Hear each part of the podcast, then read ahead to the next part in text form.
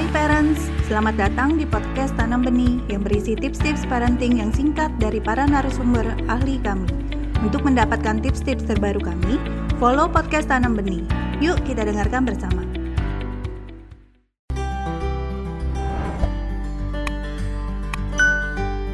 When you want to teach your children emotional resilience, emotional resilience is whatever your children is feeling. For example, if it's sadness because of a loss, they feel like they've lost somebody or something, and they feel sad, we can just be there with them.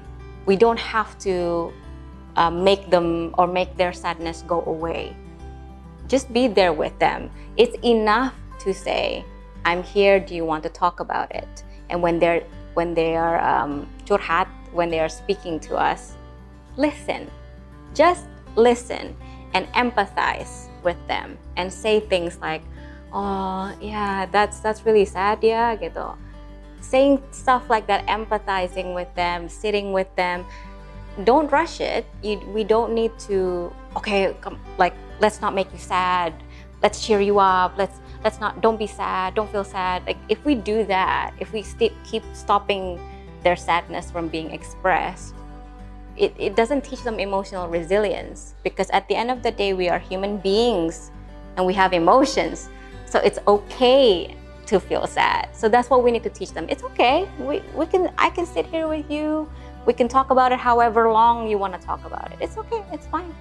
It will go away with time but we don't that's not our job. Our job isn't to like stop them from being sad stop them from feeling something negative.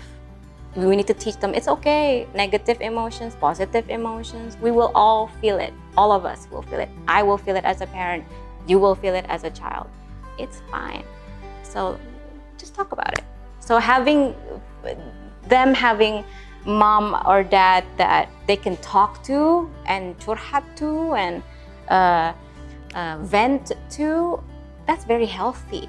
That's teaching a very healthy way to deal with um, ups and downs of life. Terima kasih telah mendengarkan podcast Tanam Benih. Jangan lupa follow podcast Tanam Benih. Tidak pernah ada kata terlambat loh untuk belajar.